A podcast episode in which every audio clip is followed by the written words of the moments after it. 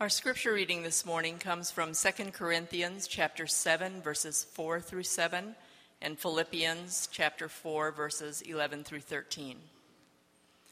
I am filled with comfort. In all our affliction, I'm overflowing with joy. For even when we came into Macedonia, our bodies had no rest, but we were afflicted at every turn, fightings without and fear within. But God, who comforts the downcast, comforted us by the coming of Titus, and not only by his coming, but also by the comfort with which he was comforted by you, as he told us of your longing, your mourning, your zeal for me, so that I rejoiced still more. For I have learned in whatever situation I am to be content. I know how to be brought low, and I know how to abound. In any and every circumstance, I have learned the secret of facing plenty and hunger, abundance and need. I can do all things through him who strengthens me. This is God's word. Amen. Thank you, Susan. Good morning. Uh, good to see so many of you uh, at the beginning of this summer. You can tell it's summer. I started to go through the list of people that I knew that were out of town, and I thought, I told the kids on the way here, you know, guys, we might be the only people at church this morning. So it is fun to see that, that some others came out, so thank you for being here.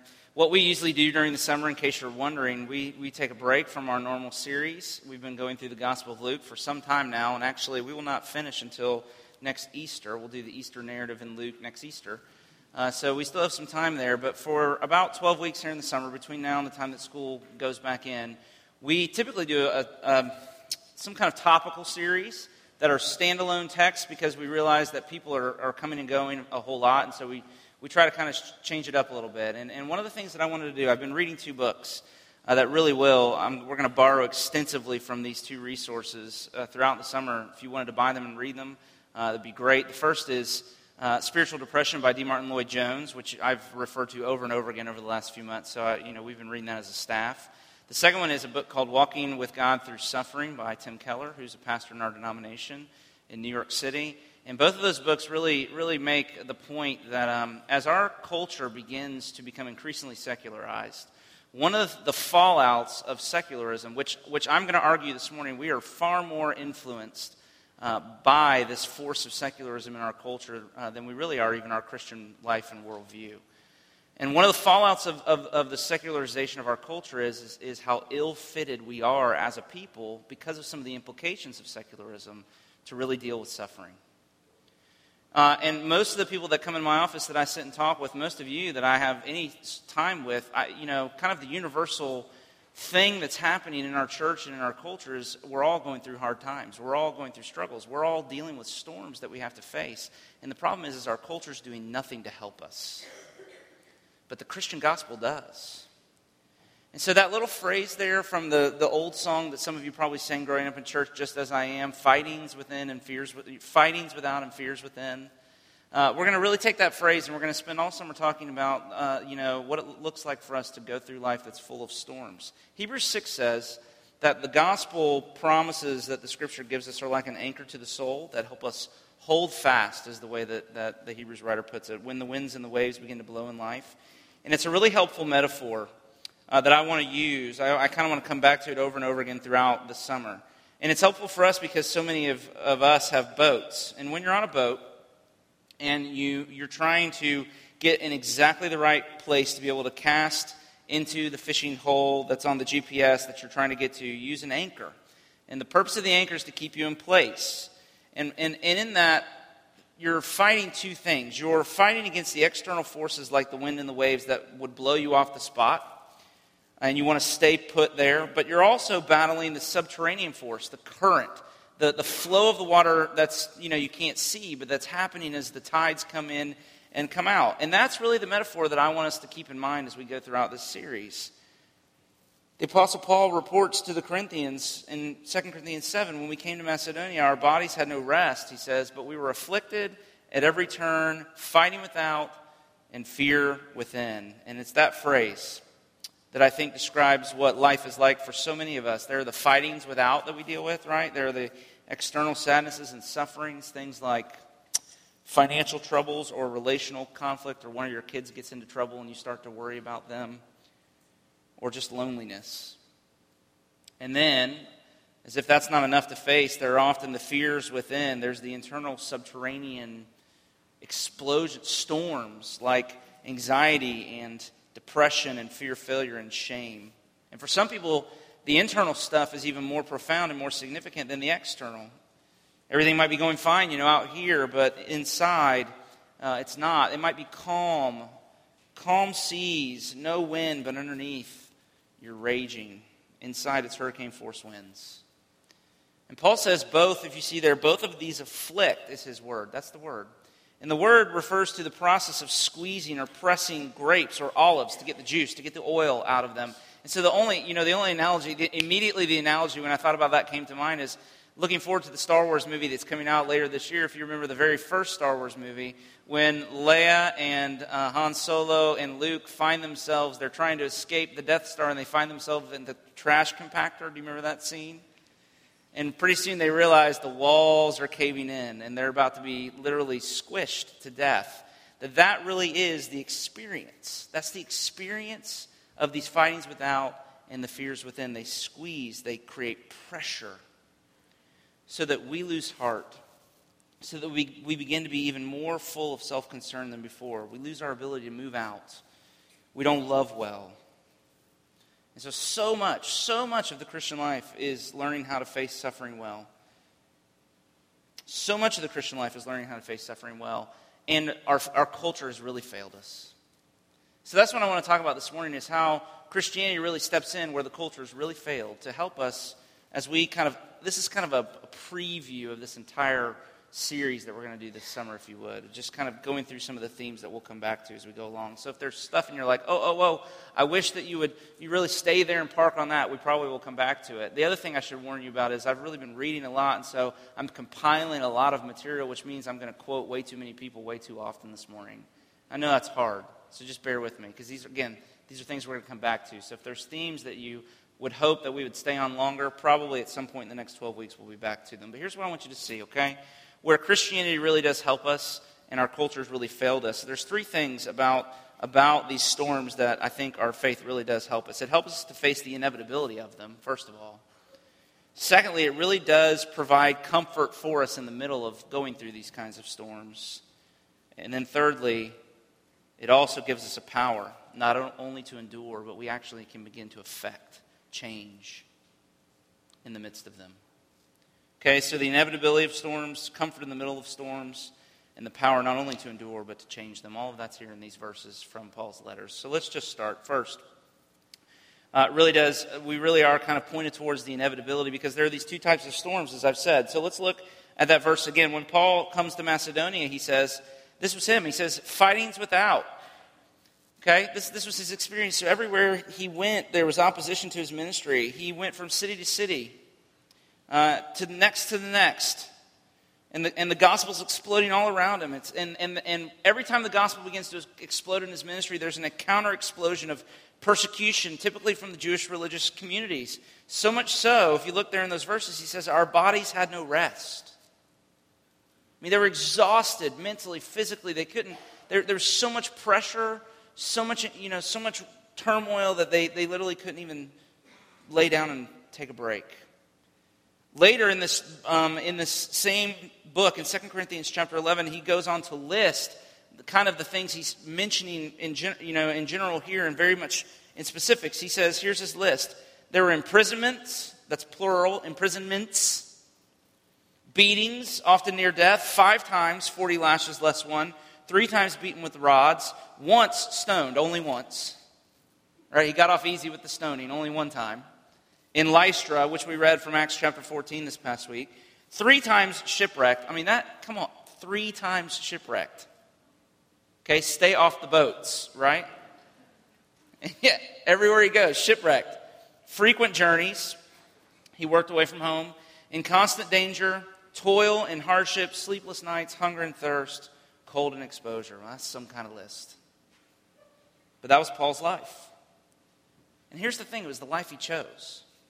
He lived like that on purpose. And what he's doing there is Paul makes this list in 2 Corinthians 11 to make a case for his apostleship, to distinguish his ministry from the other super apostles or the false apostles. In other words, what he's doing there is he's reminding the Corinthians that the authentication of his ministry was the fact that he endured all these sufferings. They were the badge, so to speak, of his apostleship, the authentication of his ministry, which of course means that they would also be the authentication of our discipleship and our sufferings. And to this we object. We really do. We, what, I'm, I'm not willing to go there. But in objecting, what happens is, is we re- reveal that we are far more influenced by secularism, secularism than by the worldview and the teachings of the Bible. We are too often secular first, then Christian. And secularism is the view now dominating our culture that the material world, what we see, what you can see and observe, is really all there is. Now, of course, as Christians, we, we absolutely reject this. We don't believe the Bible teaches that. The problem is, is we're still greatly influenced by it. Okay? See, if the material world is all there is, then the meaning of life is to have the freedom to choose the life that makes you happy. Francis Schaeffer made the observation that he said personal peace, this is the way he put it, personal peace and affluence are really the dominant cultural values in our society. Personal peace and affluence. In other words, being left alone to pursue whatever form of individual happiness and freedom you desire, and, uh, and the, the affluence, the, the material resources that you need to be able to do that. And that was 40 years ago. He wrote that 40 years ago. Personal peace and affluence. And you see, the problem, if that's your goal, then the life that Paul chose is nonsensical and it possibly is even immoral. In fact, our culture has no narrative that explains the value of the kind of life Paul strived for. And in a secular culture, the choice to be Christian is often made. I mean, this is what I, was thinking about this, this this week. To be a Christian, still, in many ways, in our culture, is made because it is seen as an asset to whatever other goals the person or the family has and not a liability. And the reality is, this should sober us. Where Christianity is still growing or it still has a foothold in our culture, by which I mean mainly in the South, I fear it's, be, it's because being religious, being Christian in those places is still an important step towards other goals like social standing and respectability or even business success and networking. But what happens? What happens in our culture when it turns and being a Christian is no longer an asset, but it really becomes a liability? What happens when you begin to lose clients? What happens when your friends distance themselves from you because of your faith commitments? What happens then? And that for me is where the rubber really meets the road for a lot of us. Richard Shweder, an anthropologist, uh, made he made one of he notes that one of the consequences of the grip of secularism on all of us is that we begin to view suffering as, and these are his words. Let me quote him: separated from the narrative structures of human life, a kind of noise. He says, an accidental interference into the drama of the sufferer. It has no intelligible relation to any plot except as a chaotic interruption.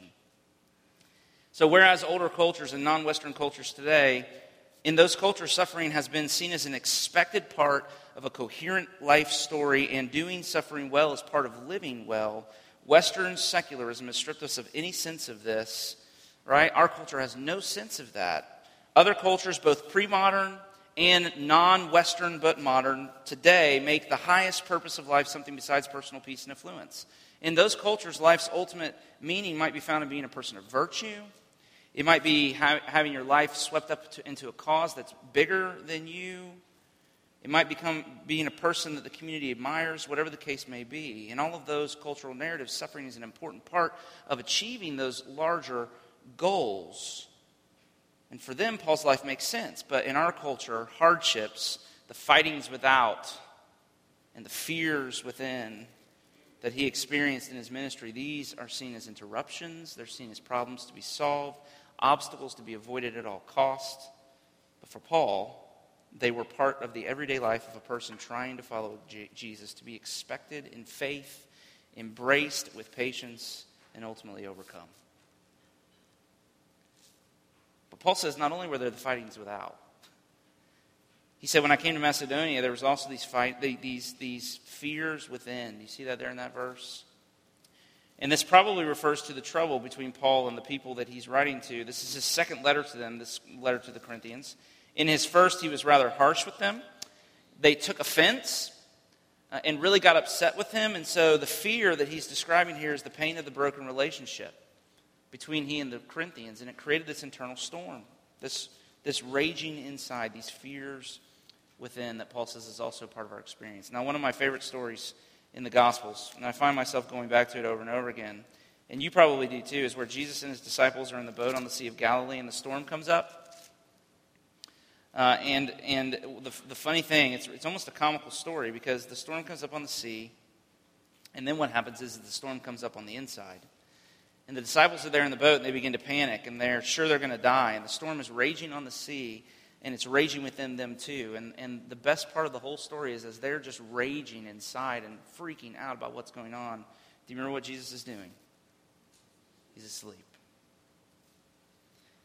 Now, both the disciples and Jesus are in the storm, but there's a stark contrast, and it's this that while the storm rages around them, both, the storm is raging only within the disciples. Jesus is being kept, as the psalmist says, or as Isaiah said, in perfect peace by his trust in his Father. So much so that just like the psalmist sings in our call to worship, he lies down to sleep, knowing that his Father's care is all that he needs, that he dwells in safety in his Father's hands, no matter how the storm around him howls.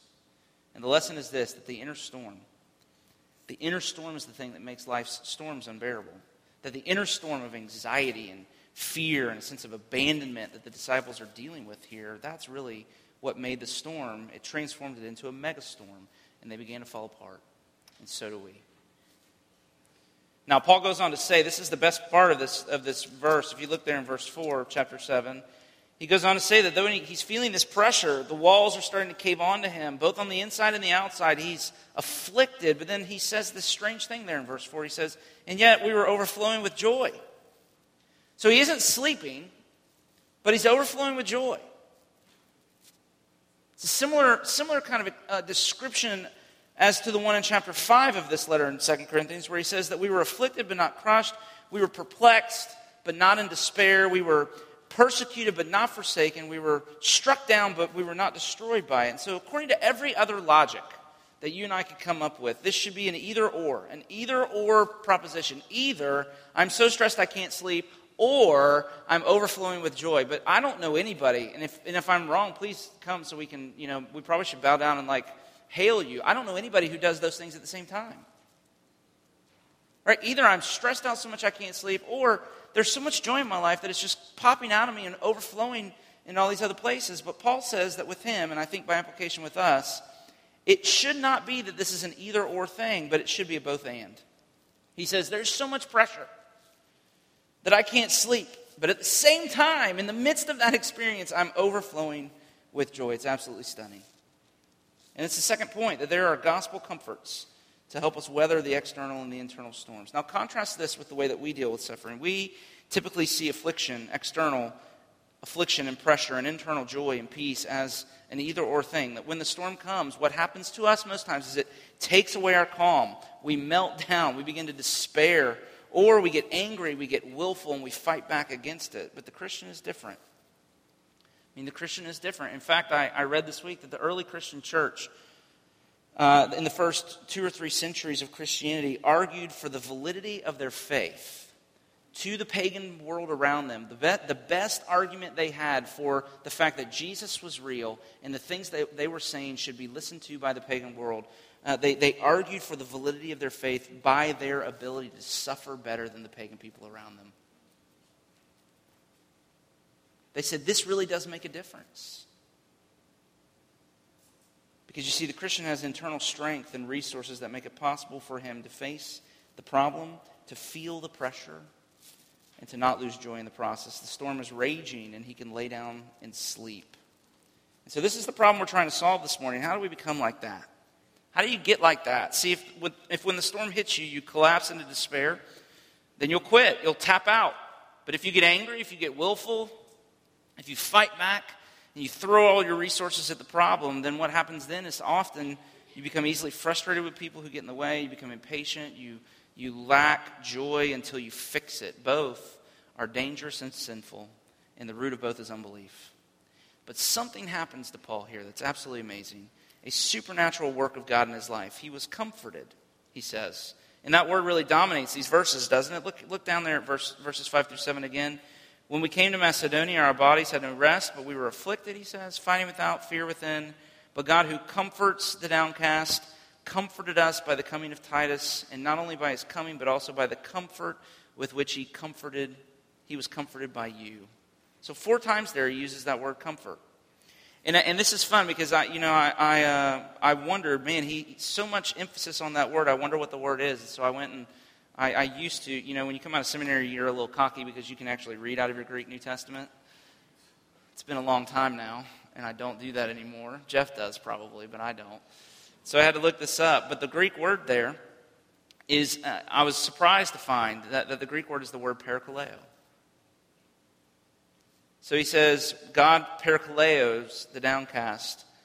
He parakaleoed us by the coming of Titus, not only by his coming, but also by the parakaleo with which he was parakaleoed by you. It's the word for the Holy Spirit, and it refers to the ministry of coming alongside of another person to walk beside them and encourage them, particularly in a hard time. So God sent the Spirit to be a teacher, a helper, a comforter. He's described as all of these things. And I think this teaches us a really, a really important lesson, actually something really important, and that is this that the, that the real affliction in affliction, I mean, the real affliction, under whatever affliction you might be going through, the real affliction in affliction is the feeling that I'm all alone. A storm is really a reality check. What it does is, is it makes me face the real, make, makes me face reality. I'm, I, in, in a storm, I'm confronted with the truth. I'm up against forces that I can't control, and I'm part of the problem. I'm not in control, and there's no one to help. That's the affliction, right? Are you with me? That was so tangible for me in my own life. That's, that's when I am, I am up against something I can't control. I'm part of the problem, so I can't fix it, and there's nobody else to help me. Tim Keller, in his book on suffering, which I mentioned at the beginning, makes the point that the existential storm underneath the storms in our lives is the question why? Why is this happening? Why me? Why now? Why my child? Why this? And this is where secularism really fails us, because if there's nothing beyond the physical material world, then there's no answer to the why. There's absolutely no answer to the why. Richard Dawkins, probably the prominent, most prominent secular atheist of our, of our age, he, he, he, these are his words. He says, In a universe of blind physical forces, some people are going to get hurt, other people are going to get lucky, and you won't find any rhyme or reason in it, nor any justice. Listen to what he says. He says, The universe that we observe has precisely the properties we should expect if there is, at the bottom, no design, no purpose, no evil, no good, nothing but pitiless indifference. See, the storm is beyond me, but what's beyond the storm? That's the question, isn't it? Richard Dawkins says, nothing but pitiless indifference. There's no purpose in our circumstances. There's no one there. There's no reason for anything that happens in life. And whether we admit it or not, when we collapse into despair or jump into action in response to suffering, we've bought that lie. At the heart of the universe is pitiless indifference. So, what's the point? Or pitiless indifference. So, I better do the best I can because if I don't, nobody else will. It's all up to me. But God comforts Paul here. You see that? And the word, the word parakaleo means God comforts him with his presence. I think that's the implication of the passage. That we are not alone, as the secularists tell us, in our suffering. That there is an answer to the why. There is purpose in the painful things that are happening to me. Because beyond the storm is not pitiless indifference, but a loving Father. And though it's impossible to know the specifics, there are some things that we can absolutely be sure of. Let me just count them off for you. We can be sure. We can be sure that God is concerned about us as a father and that nothing happens to a single one of us apart from him. Not a sparrow falls to the ground apart from his will. Every hair on every head in this room are all numbered. That God's will, we can be sure God's will and God's ways are a great mystery for sure. I don't know all of the reasons why, but I can know this whatever he wills or permits is of necessity for my good. That every situation we can know, every situation in life is the unfolding of some manifestation of his love and goodness that nothing, the scripture says, can separate us from his love. And we can know, I mean, this is just a, just a few things, but, and we can know, therefore, if all of those things are true, therefore, I must view my circumstances and conditions not in and of themselves, but as a part of God's dealing with me as a loving father in the work of perfecting my soul and redeeming the whole creation from sin and death. Let me quote Tim Keller again. He says, Christianity teaches that contra fatalism, suffering is overwhelming. Contra Buddhism, suffering is real. Contra karma, suffering is often unfair. But contra secularism, suffering is meaningful. Listen, this is oh, this is so good. He says there's a purpose in it, and if faced rightly, even suffering can drive us like a nail deep into the love of God and into more stability and spiritual power than you can imagine. But how? How? So let's just take some time to rehearse the gospel together. Can we? Two doctrines, particularly of the gospel of the Lord Jesus the incarnation and the atonement. And the doctrine of the incarnation teaches us that God isn't indifferent to the suffering of the world. He didn't remain aloof. Isn't that what we believe? He is with us. He has come down in Jesus Christ and has experienced its darkness. Jesus has identified with our suffering. In the Garden of Gethsemane on the eve of his crucifixion, he faced the fightings without. They were coming to arrest him, the violence of the soldiers coming to to arrest him and the hostility of the religious leaders who would condemn him unfairly in their courts. And he also faced the fears within, didn't he? The deep loneliness and isolation of being in the garden by himself and the great, the great anxiety that was so profound in him that he literally began to drop sweat drops of blood. The Bible says that he's identified with us, and because he's identified with us like this, then he can help us through them. He's a faithful high priest who is compassionate. He sympathizes. He's compassionate with us. So here, Christian, if you're here, if you're, if you're here and you're not a Christian, you got to make sense of what Richard Dawkins says. But if you're here and you're a Christian, let me ask, you, ask this question What's beyond the storm? What's beyond the storm? It's not pitiless indifference, it's a compassionate Savior. So the doctrine of the incarnation helps us, I think, but also the doctrine of the atonement. And the doctrine of the atonement teaches us that God has given us in, in Christ the resources that we need to flourish in suffering. In Jesus' death upon the cross in our place. Robert Murray M'Cheyne, the great Scottish preacher, reflected on Jesus' sufferings on the cross with these words, and they were really profound. He says, He was without any comforts of God. Remember, Paul says, I was comforted. Listen to the, this is so, this is so parallel.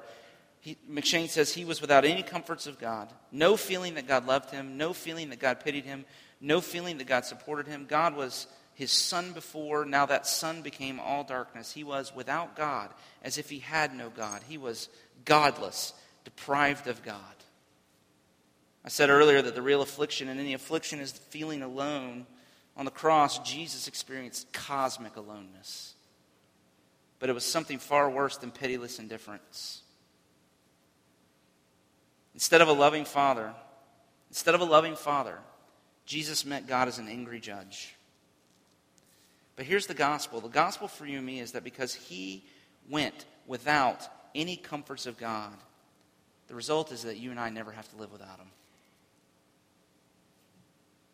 See, Paul's circumstances didn't change. He still faced the same pressures. There was still persecution when he went on from Macedonia and into the rest of his ministry. There were still beatings, there were still sleepless nights, but there were also the comforts. God loves me, He's compassionate, He supports me, He's working to do me good. Nothing can separate me from His love, He says. And His sufferings drove him like a nail deep into the love of God. We're going to talk a lot about that in the weeks to come. Now, before I move on to the last point, I want to make one point of application, if you would, that I think the text warrants. And it's this that in both 2 Corinthians 7 and in Philippians 4, the tangible experience of God's comfort in Paul's life came through his experience of Christian community. So look at 2 Corinthians 7 6. Paul says, God comforted me. But in the very next phrase, he says that God comforted him by the coming of Titus. So God's comfort came to him. His presence and his support in his afflictions became real to Paul by the presence and the support of his friend Titus, who came with the news of the Corinthians' love and support for Paul. Isn't that great? Now, the Hebrews writer reminds us that we are to, in the gospel, that we are to exhort, which is the word parakaleo, exhort one another every day so that none of you may be hardened by the deceitfulness of sin. So, church, listen, we have the power to encourage or to discourage one another. Life is hard. Everybody's going through a battle. Everybody in this room is going through some fierce battle, and we have the power to fill one another with courage that we need or to take it away. God has made it this way. And so, let me just pastorally say be kind. For most people, for most people, please, for most people, your criticism, your correction won't be what moves them forward, but your presence and your support will. And it's not just a one time thing. He says, parakaleo one another every day. Every day. Because it's that necessary. Okay, but let's finish up. Lastly, lastly, we see not only the inevitability of these things, but also the comfort that we can find in them. But then there's also the power to endure, not only to endure, but to also change the circumstances we find ourselves in. We don't have a lot of time, so I'm introducing some things that we'll come back to. Let me go back to secularism one last time. In secularism, suffering always has a material cause and therefore it can, in theory, be fixed. And so the way to handle suffering is to look for the cause of the pain and eliminate it. Do whatever you have to do. C.S. Lewis, as usual, said what I'm trying to say best. He said this, and this is so prophetic. He says, he says, For the wise men of old, the cardinal problem has been how to conform the soul to reality. And the solution has been knowledge, self discipline, and virtue. But for the modern man, the problem is how to subdue reality to the wishes of men. And the solution is technique. Now, C.S. Lewis says it used to be that we understood that the work we had to do was within ourselves, that we had to bring ourselves into submission to God's will and to get okay with what God was doing in, in, around us, okay? Because there's a design and there's something God's doing. And Flourishing comes when you get in line with what God is doing. But nowadays, he says, and this again was 50 years ago. Can you imagine what he would say of our culture today? 50 years ago, he said, nowadays, in the modern times, in the 50s, we flip this. He says, we, we're trying, we, we tried, uh, the problem we're trying to solve now is we're trying to subdue reality by our wishes and our desires. We're trying to change the very reality of things because we don't like the way they are The problem's out there, right? The problem's out there. I have to subdue this out there. I have to, I have to, I have to get this out here to submit to what's, what I desire in here. You see it everywhere. Everywhere. But the Christian answer is the opposite. Christianity offers power and spiritual resources to do this, to subdue in here with what God is doing out here. So Paul writes in Philippians 4 I've learned in whatever situation I'm in to be content. I know how to be brought low, how to be how to abound, he says. Do you see that there? In any and every circumstance, I have learned the secret of facing plenty and hunger, abundance and need. I can do all things through him who gives me strength. Now, we know the last verse, don't we? We love that one. But the all things, the all thing God strengthens us to do, the great victorious work of His Spirit in our lives is to cause us to be able to remain content no matter what is happening around us, to be quiet and calm on the inside no matter how the storm is raging around us, to not lose our joy and peace when the heat gets turned up. Paul's inner life, and this is something we're going to talk about too, Paul's inner life was not affected by his circumstances. If he was abounding, it didn't change how he felt inside. If he found himself in need, he didn't start to panic. There was no connection. There was no, there was no connection between, whatsoever between what was going on outside around him and what he was feeling internally. The external storms he faced didn't produce an internal storm of fear or worry and so he had sleepless nights and all of these things, but he was overflowing with joy, not wrapped with anxiety, because he learned, he says, the secret of contentment. Paul lived from the inside out, not the outside in. His inner life was not shaped by his external circumstances. And as a result, this is the amazing thing. What began to happen was that his external circumstances began to, to be shaped by his internal joy and peace and comfort. His circumstances didn't have power to change his inner joy and peace. They didn't change his inner frame, but the joy and peace he lived with began to overflow and change his outer frame. And that's ultimately the hope Christianity offers. Let me finish with this. That story I told of Jesus in the boat. Uh, Charles Spurgeon uh, had a little meditation, a communion meditation on that passage, and he said, You know, what's interesting is that Jesus was still on the inside. He's asleep. They're panicked, right? They're freaking out. He's, he's still. And it was Jesus' stillness on the inside that allowed him to still the storm that was around him. And here are his words. And I, I want to just close with these words. They're just really great. He says, He that hath peace can make peace. Listen, we cannot work miracles, and yet the works which Jesus did, we shall do also. So Spurgeon says, sleeping his sleep. We shall awaken his rested energy and treat the winds and the waves as things subject to the power of faith, and therefore to be commanded into quiet. We shall speak so as to console others. Our calm shall work marvels in the little ships whereof others are captains. We too shall say, peace, be still. Our confidence shall prove contagious, and the timid shall grow brave.